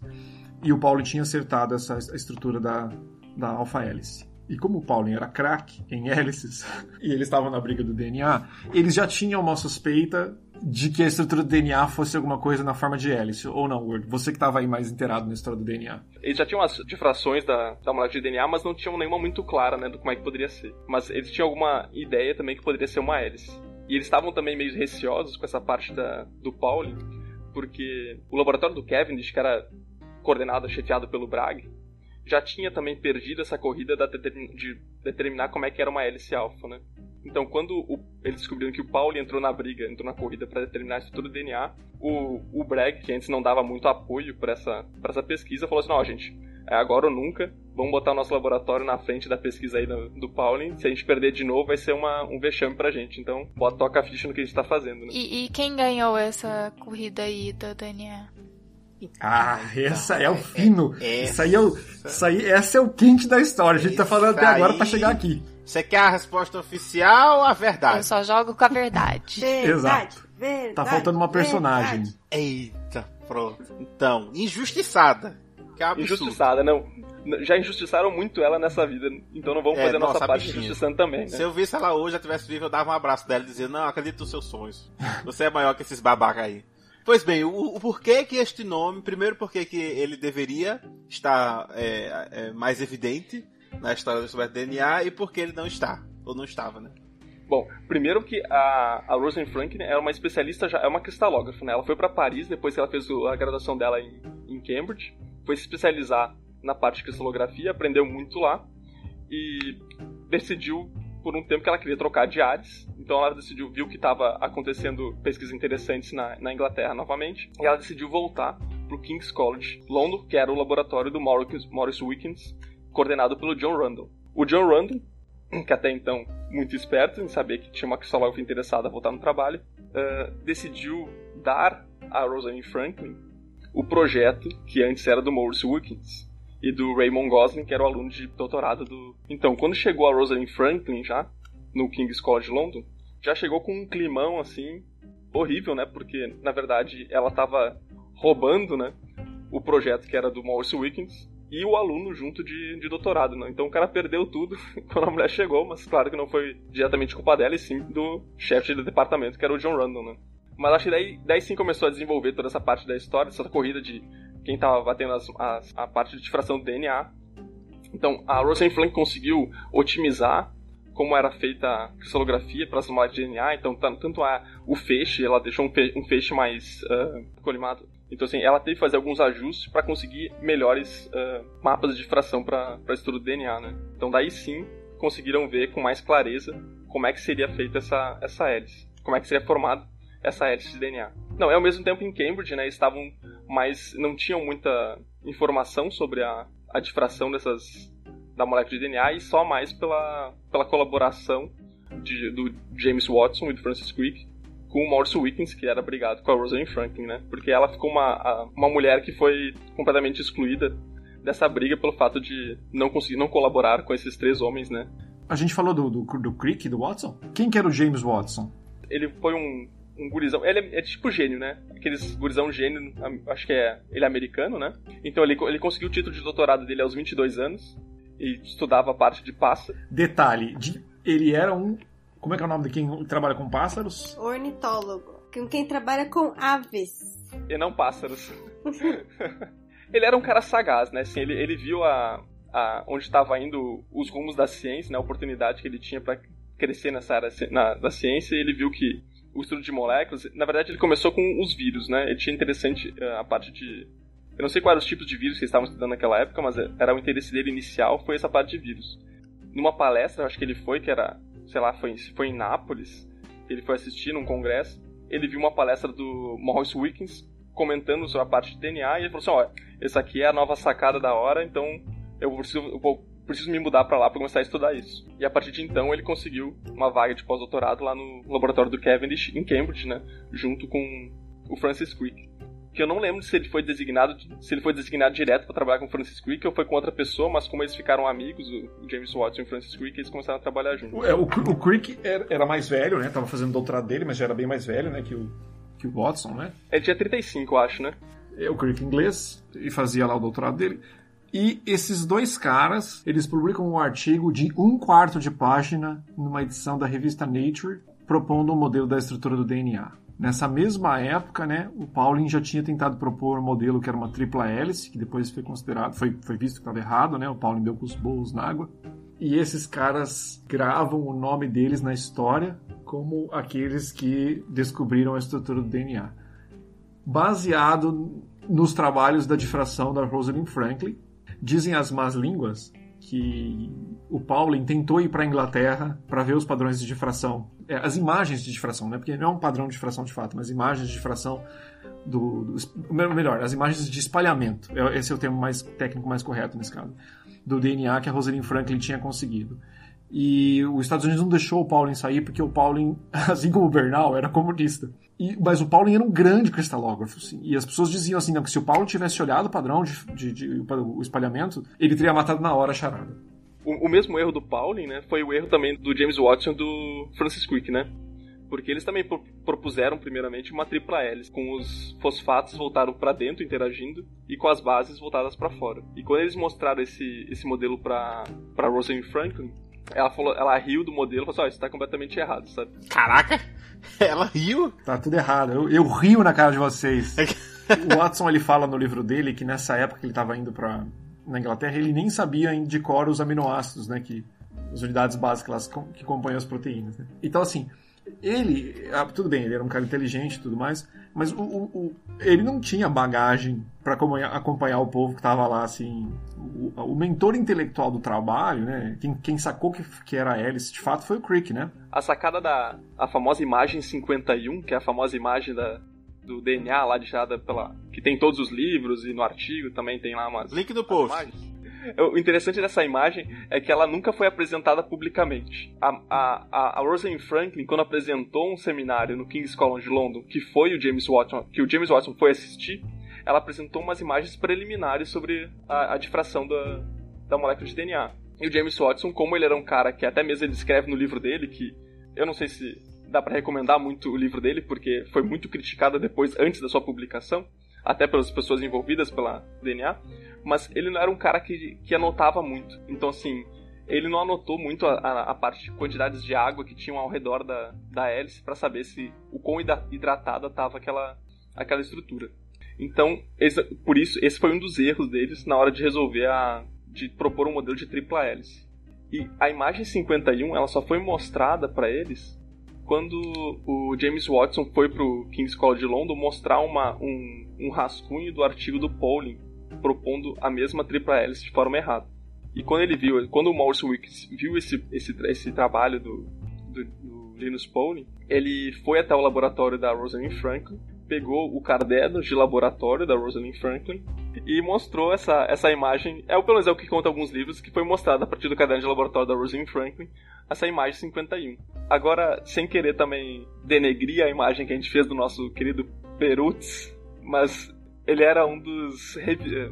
Não são revisores, mas ele era do conselho do MRC, né? Que acho que vale, também, vale a pena botar no post também o que é o MRC, que era onde dava o, o, o dinheiro para pesquisa. Então, uh, ele recebeu um relatório da Rosalind Franklin falando da estrutura do DNA e tudo mais. E esse relatório ele acabou passando James Watson e para o Francis Crick. Acabam que era para ser um relatório que seria confidencial, talvez só para a agência de fomento, mas isso foi caindo nas mãos também de outras pessoas, como os caras estavam concorrendo. Mas dizem que o Peru dispensava que uh, ele estaria fazendo era um ajudando os grupos a conversarem melhor e ter maiores informações para conseguir descobrir a molécula do DNA, né? Mas até então a gente não pode julgar se qual foi as, as famosas. Aham, tá bom. Me engana é, que eu gosto. É, não, tem, tem esse outro cara aqui trabalhando a mesma coisa, eu vou ajudar mostrando teus resultados para eles. É, eu, eu, tenho, eu, mandei uma foto aqui no chat, depois vocês podem colocar no post, que é, que é, uma foto famosíssima dos dois mostrando o modelo do DNA, né? O Watson e o Crick, né? O Watson é o cara que tá mais abaixo na foto, ele tá. Você percebe que o Crick tá mostrando como é que a coisa funciona. Ele tá apontando um bastão ali falando, ó, a molécula é mais ou menos assim, tá sorrindo com aquela coisa tipo, ó, é maneira essa molécula. E olha, olha a cara do James Watson de, cara, não, não sei o que eu tô fazendo aqui, é, velho. É, é. Ele tá embriagado, ele tá assim. O Watson é o de baixo. É, eu estou num pesadelo. É, então, um retrato de um projeto né, em que você tem um cara colaborando que sabe o que tá fazendo e outro que tá lá sabe Deus por quê. É, ele, ele, ele tá na cara dele que tá falando assim, velho, esse dia foi louco. Esse dia foi muito louco. Tá, por que, por que, que essa é uma das maiores injustiças da ciência? Por que, que esse fato agora que aconteceu é tão polêmico? Acho que foi a demora para ser reconhecido como prêmio Nobel também, né? Exato. Em uma... 1962 foi o ano que a cristalografia brilhou na cerimônia do Nobel. porque o Max Perutz e o John Kendrick ganharam o Prêmio Nobel de Química. Eles dividiram o Prêmio Nobel de Química pelas estruturas de macromoléculas de proteínas.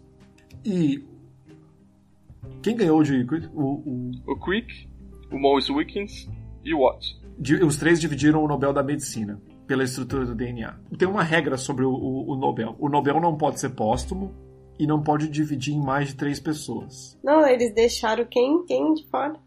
A mulher, lógico. A nossa, a nossa querida Rosalind Franklin, né? Mas em 62, ela já não podia mais receber o Nobel. Por quê? Porque ela morreu em 56, né? Esperar a mulher morrer ainda? É, e o interessante é que logo depois da, da publicação do, do artigo da, da estrutura do DNA, e também um pouco do, dos artigos, claro que depois ela publicou junto com o aluno de doutorado dela, que foi o Raymond Gosling, sobre os padrões de difração da imagem, a descrição do, do que eles fizeram do trabalho de doutorado dele. Mas logo depois, em 53, ela saiu do grupo do, do Random e foi trabalhar com o Bernal, né? E só que a, a trajetória dela junto com o Bernal foi muito curta, né? Porque ah, foi no meio de 53 que ela começou a trabalhar com o Bernal. Então ele viu ela que era uma grande cristalógrafa e tudo mais, fizeram trabalho juntos. Só que acho que foi em 55, 54, ela começou a ter os primeiros sintomas de câncer. Então começou a ser internada várias vezes, até que em 56 que ela ah, morreu de câncer de ovário, né? Aos 37 anos, 35 anos. Então ela foi, foi bem jovem também, né? É, as, as más línguas dizem que eles esperaram que ela morresse, porque sabiam que ela tinha o câncer, para entregar o Nobel. Que esse Nobel talvez tivesse saído antes.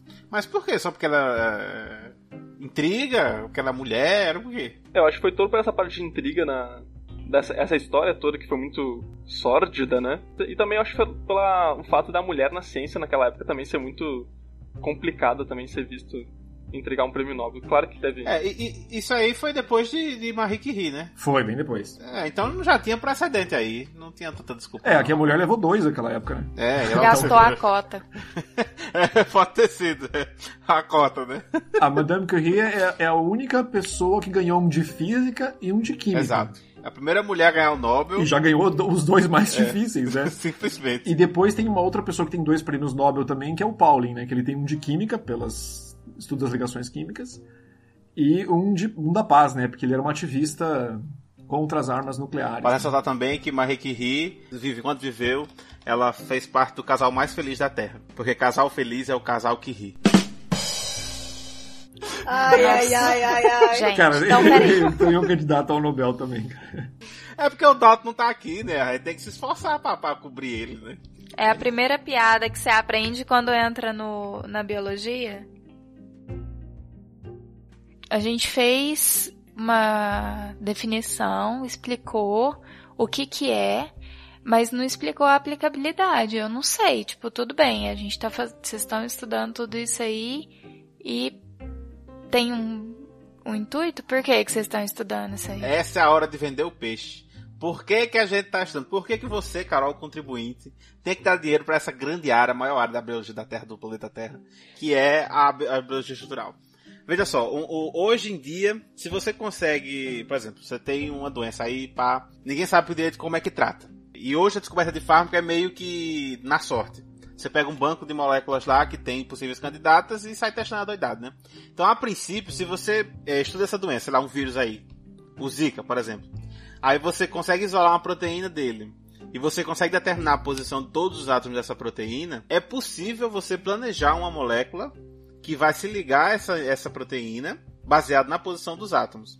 Baseado no modelo de chave. Ah, isso é outra história. É, a ideia é essa, esse é o espírito. É porque esse, esse modelo de chave fechadura hoje já não é mais, mais. Acho que ele pode dizer que ele não é aceito, né? Não, ele, ele, ele cabe para alguns casos. É, é exato, exato. Algum, alguma- alguns sistemas biológicos se comportam bem como chave fechadura. Mas, por exemplo, algumas enzimas são promíscuas, por exemplo. Já não bate mais esse modelo do chave fechadura. É, eu sei, tem umas fechaduras aí que entra mais de uma chave, entendeu? Exato. Eu acho que também cabe um, um- um- talvez um programa inteiro sobre isso, né? Porque o Pauling é uma das pessoas que, que re- fez uma releitura desse modelo chave fechadura para um modelo muito mais sofisticado. Inclusive, é, se a gente for algum dia for fazer um podcast sobre o meu projeto, eu acho que cabe a gente entrar a fundo nesse assunto aí. Mas não é o caso aqui no momento. Então a gente vai lá e aí tem a doença e aí tem. É, aí é um exemplo. Aí, aí tipo, ó, lá, no caso do HIV, por exemplo, peguei o genoma lá, descobri que tem uma proteína que ela tem uma função muito importante para o vírus se replicar. Aí eu posso tentar planejar, eu, eu pego esse negócio, faço cristal dessa proteína, determino a estrutura usando as, as técnicas que a gente discutiu, aí determino a posição dos átomos, de toda da, da, estrutura. Posso desenhar uma molécula e dizer, eita, se tiver aqui eu tiver um átomo de oxigênio, ele vai interagir com esse pedaço aqui. Se aqui eu tiver um átomo de tal coisa, vai interagir com esse pedaço aqui. Se essa coisa interagir como, como eu acredito que ela vai interagir, essa proteína não seria capaz mais de funcionar. Então você bota lá e aí o vírus não vai conseguir mais se replicar. Claro que assim, isso, isso, é, isso não é tão simples, não é tão fácil como eu falei, mas o princípio, a ideia é essa. Se a gente consegue entender a posição dos átomos de todas as, as moléculas é, envolvidas em determinado fenômeno biológico, você consegue modificar ele para funcionar do jeito que você interesse. Isso só para dar um exemplo de doença, mas por exemplo, é, você tem numa indústria algum resíduo que precisa ser tratado. Não existe nenhuma enzima tão eficiente quanto a, a indústria precisa. Você pode pegar uma enzima que já existe, baseado no- na estrutura dela, tentar propor mutações para aumentar ou diminuir a eficiência dela de acordo com sua necessidade, sabe? Então assim, você você dá na mão da humanidade a capacidade de criar máquinas biológicas do seu interesse, ou alterar o funcionamento delas. E e- essa é uma área que agora ela tá bem madura, né? Principalmente em estilografia, é, mas ainda tem muita coisa pra gente descobrir, é muito espaço de, de aplicação e tudo mais, e, e- e ainda mais agora com biologia sintética, é, a gente precisa realmente entender como é que esses átomos se comportam para poder é, resolver to- ao- todos os desafios que a gente vai ter pela frente, tanto médicos e de biotecnologia, enfim. E o conhecimento pelo conhecimento também, sabe? Na- é recente, né? É, são estudos bem recentes, pelo que a gente tava falando. Em termos de ciência, né, que eu digo. E permitiu também a gente entender um pouco mais a parte de doenças, né? Assim, que nem o Bachegol, acho que é um experiente mais nessa área de falar, tanto a hemoglobina como a, a doença da anemia falciforme, né? Isso foi também um marco durante a história, né? É, você tem a mutação em um único do- aminoácido, né? Cada cadeia da hemoglobina tem mais ou menos 150 aminoácidos. Você tem uma mutação, você troca um, um bloquinho desse por uma propriedade que tem propriedades físico-químicas um pouco diferentes, e você tem um efeito quase que catastrófico, assim, né? Que é o, o efeito de anemia falciforme. Até o formato das hemácias vai mudar Certo? Mas acho que isso, isso, isso vai em uma discussão longa, um programa inteiro. A gente tem que, não pode esquecer de colocar aí no, o dilema que a gente começou lá atrás para fechar a história, que nós queremos de volta o nosso nome de biologia molecular. Bem lembrado, já tinha esquecido. Por quê? O Perutz foi o cara que fundou o Journal of Molecular Biology. Ele falou assim: isso aqui é uma grande área. E o primeiro laboratório de biologia molecular O também. laboratório de biologia molecular, né? Ou seja, quem tratava dessa parte de estruturas de moléculas eram os biólogos moleculares, então, na época, né? Ou sim, talvez chamados, né? E o que aconteceu? Com o passar dos anos, os, os biólogos que faziam mais experimentos de, de clonagem com DNA, PCR, amplificação de DNA, manipulações do, do DNA, né? Que, que nada tem a ver com estrutura, se apropriaram do nome de biologia molecular. Isso é uma sacanagem. Isso, isso é safadeza, minha gente. E aqueles que trabalhavam com estrutura, então, passaram a denominar aquilo que eles faziam como biologia estrutural. Então, assim, cara, eu acho que a ideia é que se a gente consegue entender é, como é, esses átomos se comportam, a gente consegue é, entender e resolver vários tipos de problemas. Todo fenômeno biológico tem uma explicação molecular, entender como essas moléculas estão no espaço é entender esses fenômenos biológicos. Então, é, toda vez que você ingere uma molécula de fármaco, ela vai se ligar num receptor. Isso normalmente é uma proteína. Pode ser um DNA, pode ser até a membrana. Mas ela normalmente vai se ligar numa, numa proteína. Se você entender como essa molécula se liga na proteína, você pode projetar alterações nessa molécula otimizando esse efeito. Então, o número de possibilidades aumenta, assim, Tá entendido. É, a gente vai fazer um episódio para falar é, especificamente de como, é, enquanto essas coisas aconteciam, como foi que a ciência brasileira incorporou e, e se desenvolveu nessa área, né? Que a gente teve gente fazendo cristalografia de biomoléculas aqui no Brasil. Já faz um, um bom tempo, na verdade, né? A gente pretende fazer, de preferência, ainda esse ano, contando essa história que é, é bem bonita. Quem sabe vai trazer a galera da alta. Mas é, esse assunto vai ficar para um outro episódio, claro. Eu queria adiantar que eu e o Tonho, nós estamos na árvore genealógica de Dorothy Hodgkin, né? Exatamente. Ah, gordo. Nós somos o bisneto, não. É, tataraneto dela. Não é tão longe, não, não é tão longe, não. A gente tem Dorothy Hodgkin, né? Aí Tom Blundell. Ah, Tom Blanda. Eu apertei a mão desse caba. Olha, eu digo, Luiz tava comigo. Quando a gente foi lá pra Cambridge, Luiz ficou lá, né? Claro, eu voltei depois. Mas a gente chegou lá e conheceu, ele tava andando lá, não, vamos no laboratório da química, vamos. Mas chegou, quem é esse cara aqui? Tom Blandel. Ele apertou, eu apertei a mão dele, eu passei dois dias sem lavar a mão. Meu Deus, Tom Blandel apertou minha mão. Ah, eu, nem, eu nem tirei foto, olha. Aí tem o, o, o Oliva, né? E o Richard. Ah, seu Richard. O, o Richard foi mais a Janet Dompton, né? O Richard conta uma história legal que ele, ele levou ela de braço, a Dorothy Hodgkin, tava bem velhinho, e foi visitar o Burbank College, né? E que ele andou com ela de braço dado um dia inteiro. tá bom, porque ele já tinha ganhado um prêmio Nobel, não é todo mundo que tem a possibilidade de andar de braço dado com um prêmio Nobel, né? Pois é, né? você não diz não pra uma pessoa dessa, né? Caso do professor Richard, a gente pretende também fazer um episódio com ele, contando a história dele, que ele, ele também faz parte, a gente pode dizer, né, da história da cristalografia no Brasil. Ele é inglês e ele decidiu vir fazer ciência aqui no Brasil. É, a gente pretende também fazer um episódio, chamar ele aqui para contar toda essa história dele, todo esse processo, como é que foi vim aqui não tinha nada. Ele, chegou, ele pode literalmente dizer, quando eu cheguei aqui só tinha mato. E hoje a gente tem um, uma área. E acho que a gente pode dizer que tem um, bons grupos né, de, de biologia estrutural aqui no Brasil que fazem um trabalho assim de ponta e faz parte dessa história. Então vale, vale muito a pena a gente contar isso em algum episódio. Mas vale um episódio só para isso. Então acho que a gente pode terminar aqui com a mensagem de que nós temos sim. A biologia estrutural é a, é a maior, a maior grande área, a coisa mais linda do mundo aí do, dos planetas das ciências, das histórias aí do, dos... do universo ai, ai, ai. em linha reta. Patrícia talvez não concorde muito. Talvez ela prefira abelhas. Mas. Abelha faz comida. é a melhor resposta. No dia que os alienígenas invadirem, o que vai salvar o planeta Terra é a biologia estrutural. Pode Seria a biologia estrutural introduzida aqui por alienígenas?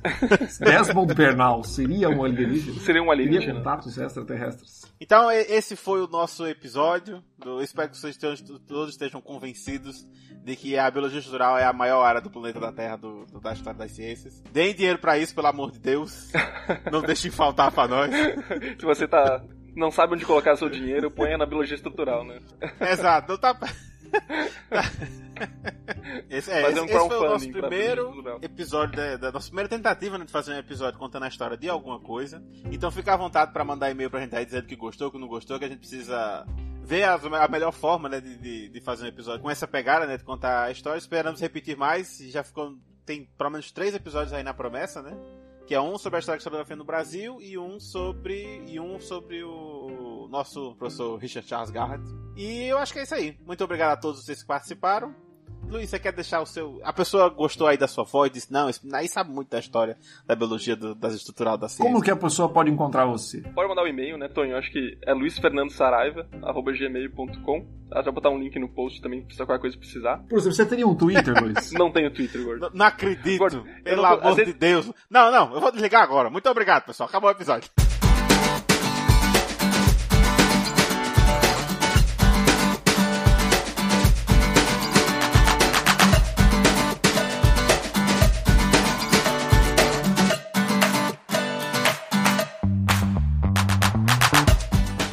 Olá, entendedores, sejam bem-vindos ao nosso bloco de e-mails. E hoje aqui nesse bloco de e-mails, nós, além de mim, nós temos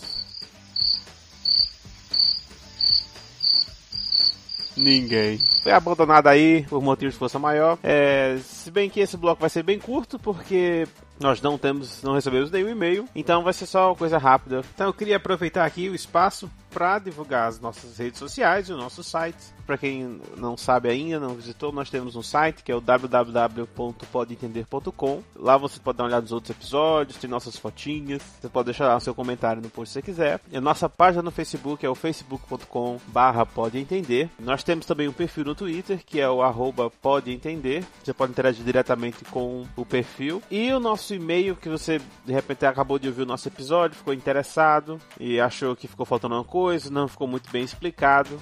O, o nosso e-mail contato arroba podeentender.com e lá você pode mandar todas as perguntas que você quiser, é, sugestões, reclamações, tudo que você achar que vale a pena comentar. Tem também as redes sociais dos nossos participantes. Se você quiser falar com o Dalton, você pode encontrar ele no, a, no Twitter, no FB Dalton. Se quiser falar comigo, pode me achar no arroba Tonho do Mar.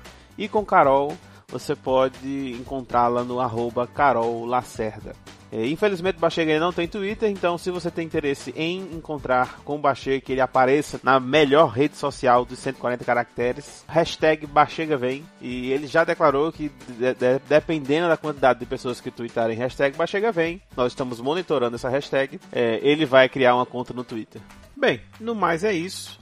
Uh, se você curtiu esse nosso episódio sobre a história da biologia estrutural, é, dá uma olhada no nosso post, lá vai estar os livros que a gente citou, tem o link né, para o livro do, do Perutz, da Rosalind Franklin, o controverso livro do, do Watson, tem a imagem, inclusive a, a capa desse episódio tem a imagem 51, né, famosa a imagem 51, que a gente comentou durante o episódio.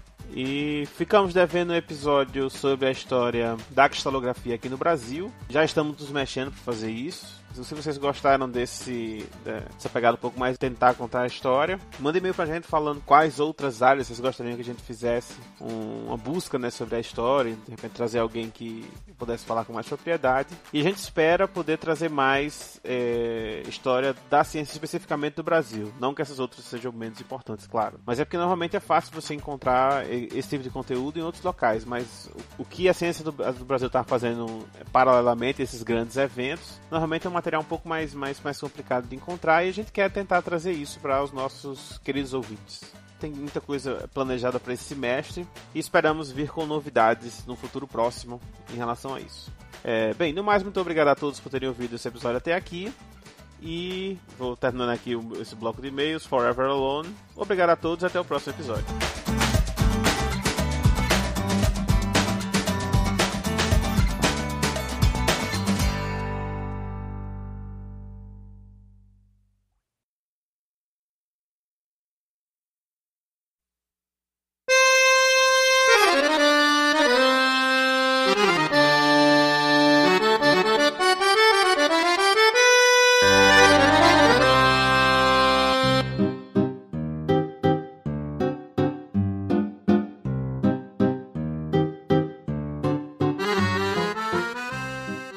Sempre quando começa o Pode Entender, eu acho que vai tocar aquela música do Mamonas Assassinas, que é um pagode, tá ligado?